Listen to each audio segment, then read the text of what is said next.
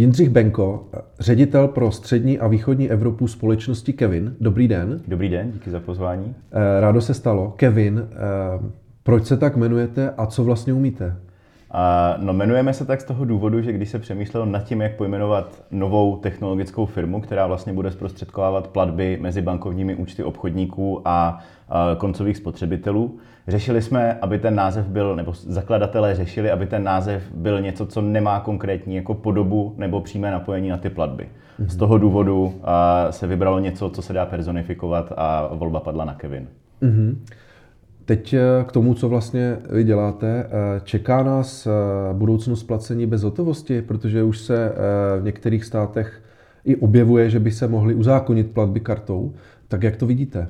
Tak já osobně si nemyslím, že by úplně byla budoucnost, kde by ta hotovost kompletně vymizela. Vždycky nějaký ty, ty use casey tam budou, jak tu hotovost používat. Ale určitě budeme čím dál tím více posouvat k tomu příjmu digitálních plateb. Což, že jo, i tady v Čechách se teďka začalo mluvit hodně o právu na platbu kartou, kdy teda já si nemyslím, že je ta formulace úplně správná. Určitě bychom se neměli dívat na nějaký, jako, nějakou kodifikaci plateb kartou jako takových, protože přece jenom platby sice jsou teďka hodně, rozší- nebo karty jsou u nás hodně rozšířené, ale pokud se podíváme do Asie, tak vidíme, že tam kartou nikdo už dneska neplatí. Tam jsou to všechno digitální peněženky, různé digitální měny. Takže pokud my tady budeme přemýšlet nad takovouhle legislativou, určitě bych to směřoval spíš na to, aby to bylo nějakým jako digitálním způsobem, spíš než přímou kartou. Hmm, hmm.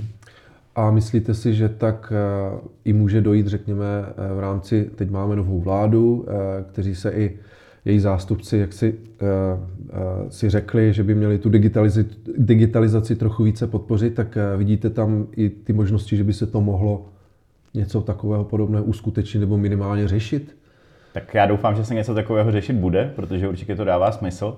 A zároveň vlastně i během covidu se ukázalo, že, že hotovost není úplně jako nejkomfortnější a nejbezpečnější způsob, jak platit. Přece jenom doporučení všude bylo přesně platit jako bezkontaktně. Ale zase, nemusí to být jenom karty. Mm-hmm.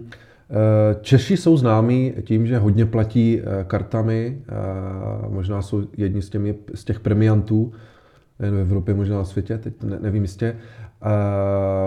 Velkou silu tím pádem tady mají ty velké karetní společnosti, jako je Visa nebo Mastercard. Je to vaše konkurence, nebo oni vás, budou vás oni vnímat, nebo vnímají vás jako konkurenci, co vlastně nabízíte oproti nim jiného? Tak já nevím, jestli nás tak už vnímají, ale myslím si, že do budoucna nás tak vnímat budou. A, a ono, když se na to podíváme trošku z toho širšího kontextu, jak, jak zmiňujete, že uh, patříme mezi špičku v platbách kartou, ono to tak ne vždycky bylo. Jo, třeba když se podíváme deset let zpátky, tak my jsme byli třeba na úrovni toho, kde je Rumunsko dneska. V Rumunsku pořád sedmdesát procent všech uživatelů, uh, když nakupuje online, tak volí radši dobírku nebo jakoukoliv jako platbu v hotovosti. A my jsme byli úplně na stejné pozici. A to, že v té době byly technologicky na tom místě karty, a, tak to znamená, že ty karty mají vysokou adopci. Ale pokud se díváme na to Rumunsko, kde ty karty samozřejmě rostou taky, a, ale zároveň tam rostou digitální peněženky. Rostou tam jako různé další alternativní způsoby, jak platit. A, takže já si myslím, že, že, že ty karty nebudou úplně jako cesta úplně do budoucna. Přece jenom i třeba Mastercard dneska dělá kampaně o tom, jak vydávají ekologické karty z recyklovaných plastů. Ale ten plast jako takový už je čím dál tím víc nahrazovaný. Mm-hmm. A, a z tohohle pohledu my vlastně ve chvíli, kdy trošku jako zjednodušujeme celé to platební schéma, které, které je u těch plateb kartou, tak stoprocentně budeme do budoucna vnímaní jako konkurence, a jak pro Vizu, tak pro Mastercard. Mm-hmm. Takže můžeme říct, že, že se snažíte nějakým způsobem nabourat tu jejich eh, dominanci? Snažíme se. Zároveň my do toho vstupujeme tak, že my sami sebe nevnímáme jako platební firmu. My se vnímáme jako technologická firma, která umožňuje právě uh, provádění těch plateb. Hmm. Jo, a, a to si myslím, že je taky velký rozdíl, kdy, kdy přece jenom ty finanční instituce nebo platební firmy jsou takové jako zkostrbatělé, zatímco ty technologické přece jenom uh, mají větší sílu a rychlost vnášet uh, do toho procesu ty inovace a, a měnit, jak, jak ty věci fungují. Hmm. Jak to vůbec funguje, nebo jak fungují platby kartou, respektive uh, jsou tam nějaké poplatky? Víme stále, že někteří obchodníci nebo podnikatelé odmítají platby kartou právě proto. Čím je to způsobeno? Jak, jak, jak se na tenhle problém vydíváte? Uh-huh. A v podstatě proto, aby proběhla platba kartou, ať už online nebo offline, tak do toho celého procesu vstupuje několik dalších jako hráčů, A, takže my si můžeme říct, že během celé té, té platby vlastně ta informace o té platbě se dotkne třeba sedmi až patnácti subjektů. Záleží na tom, na jakém je to trhu a jak je to přesně jako nastavené ten proces. No ale každý tenhle ten subjekt si vezme nějakou desetinu procenta poplatek z té platby jako takové. Hmm. A Evropská unie už to začala vlastně regulovat, takže dneska interchange fee, což je úplně ten základní poplatek, tak ten je regulovaný někde u nula celá dva až nula celá tři procenta pro evropské karty. A v Americe je ten poplatek třeba dvě procenta, takže, nebo i pro americké karty tady v Evropě. Takže tam jako je ta částka podstatně vyšší, no ale zároveň každý ten hráč, který v tom procesu je, ať už je to vydavatel karty, ať už je to vlastně ta asociace, ať jsou to procesoři různí, si vezmou nějakou desetinu procenta, hmm. takže potom se ty poplatky dostanou třeba někde k nula celá devět až i sedmi procentům, zase záleží na rizikovosti toho klienta. Mm-hmm. No ale zároveň do toho často i u offline plateb máte poplatky za, za ten hardware jako takový, kterým přijímáte tu platbu. Za nějakou měsíční správu toho účtu. Za ty výplaty uh, těch peněz, které vám vlastně ten poskytovatel těch plateb pozbíral. Jo, takže těch poplatků je tam spoustu. A ten náš přístup k tomu je, že my vlastně uh, odsekáváme všechny tyhle ty třetí strany. V některých případech samozřejmě s nimi budeme pracovat taky, ale ne v takové míře.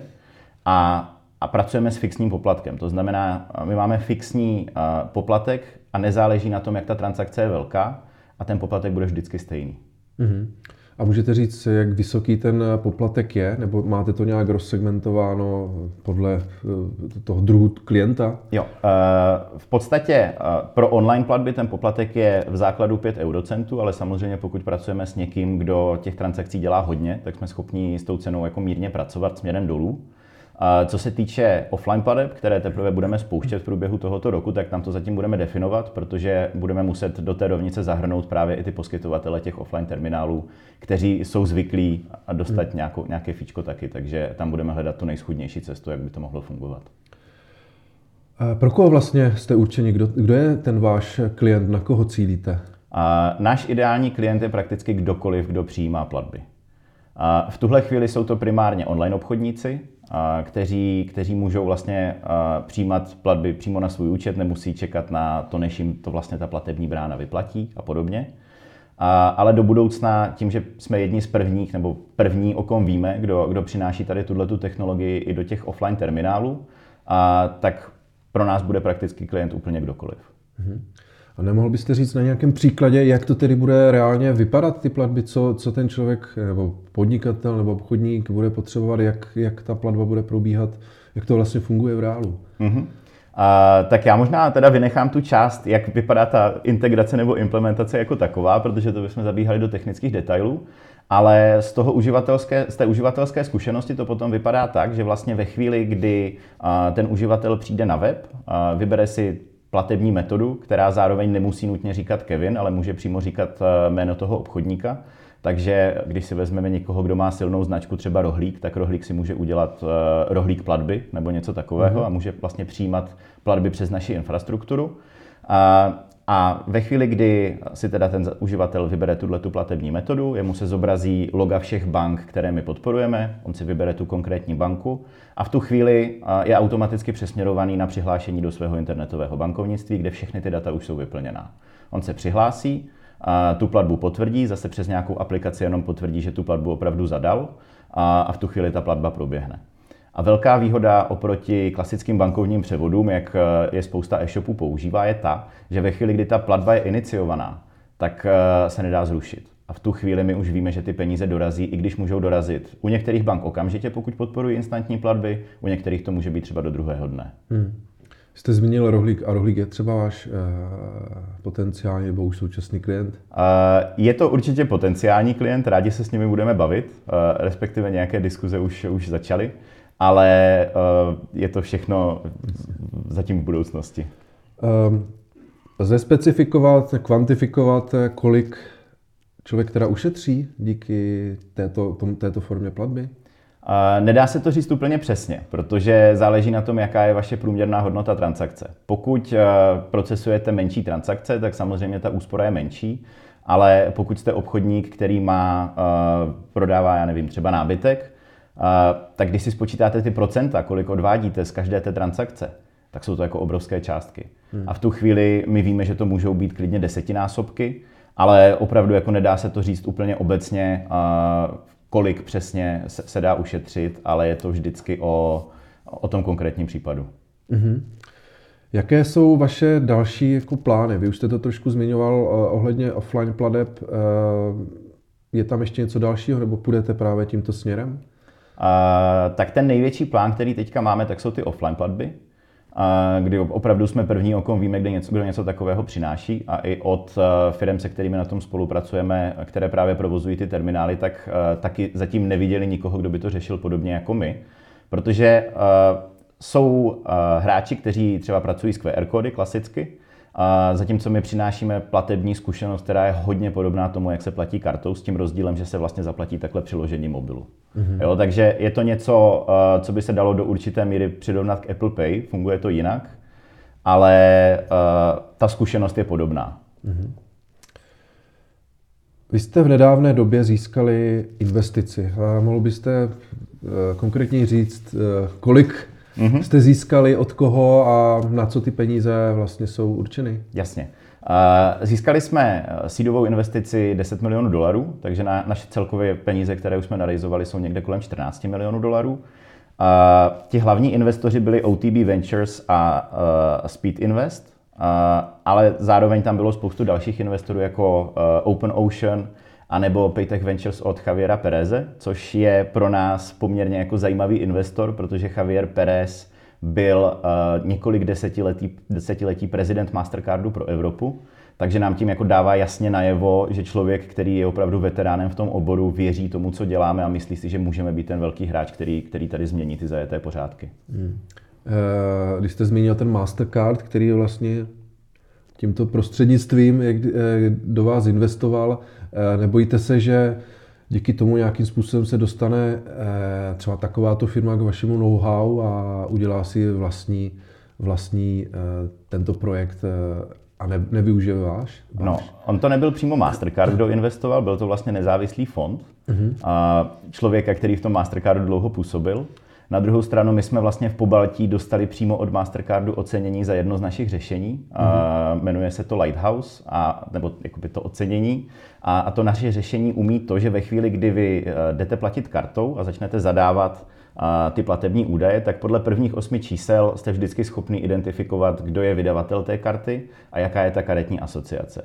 A ve chvíli, kdy ten uživatel vlastně začne vyplňovat tu kartu, tak my jsme schopni ho přesměrovat na tu platbu bankovním převodem, případně mu nabídnout, jestli nechce jako zvolit lepší nebo jednodušší možnost platby. Mm-hmm. A, a tohle to je něco, co Mastercard ocenil, i když je to vlastně přímá hrozba tomu, co, co dělají.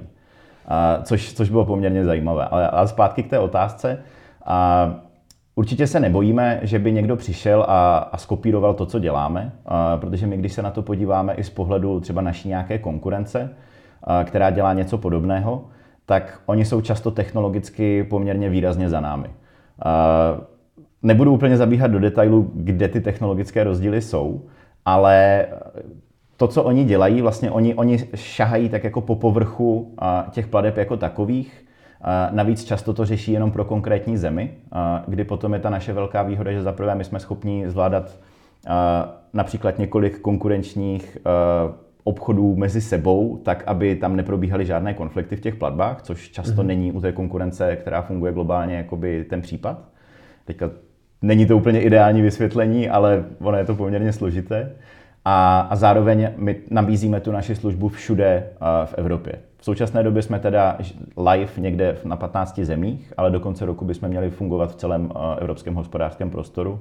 A ta výhoda potom pro ty obchodníky určitě je to, že vlastně naintegrují se přes jedno rozhraní a podporují ty banky ve všech těch zemích. Takže ta akceptace napříč zeměmi je jednoduchá, což si myslím, že hlavně tady u nás v Čechách, kde, kde spousta online obchodníků prodává do zahraničí, je, je docela jako klíčová věc. Hmm. Ještě mě napadla jedna věc. Jak Visa, tak Mastercard se snaží jít i tímhle směrem, to víme.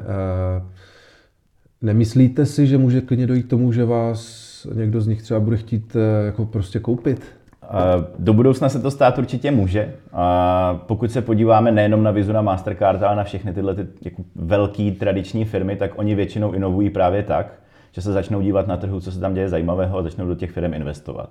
A ve chvíli, kdy to dosáhne nějaké kritické masy, tak samozřejmě začnou přemýšlet na tom, jak je dostat pod svoje křídla. Takže určitě se to stát může a zatím to není něco, co my bychom řešili. A náš hlavní fokus teďka opravdu je růst jak v rámci Evropy, tak v rámci tady regionu, který, což je taky zajímavost, že pro, pro naši firmu je vlastně region střední východní Evropy a Česká republika braná jako jedno z, z klíčových míst pro růst.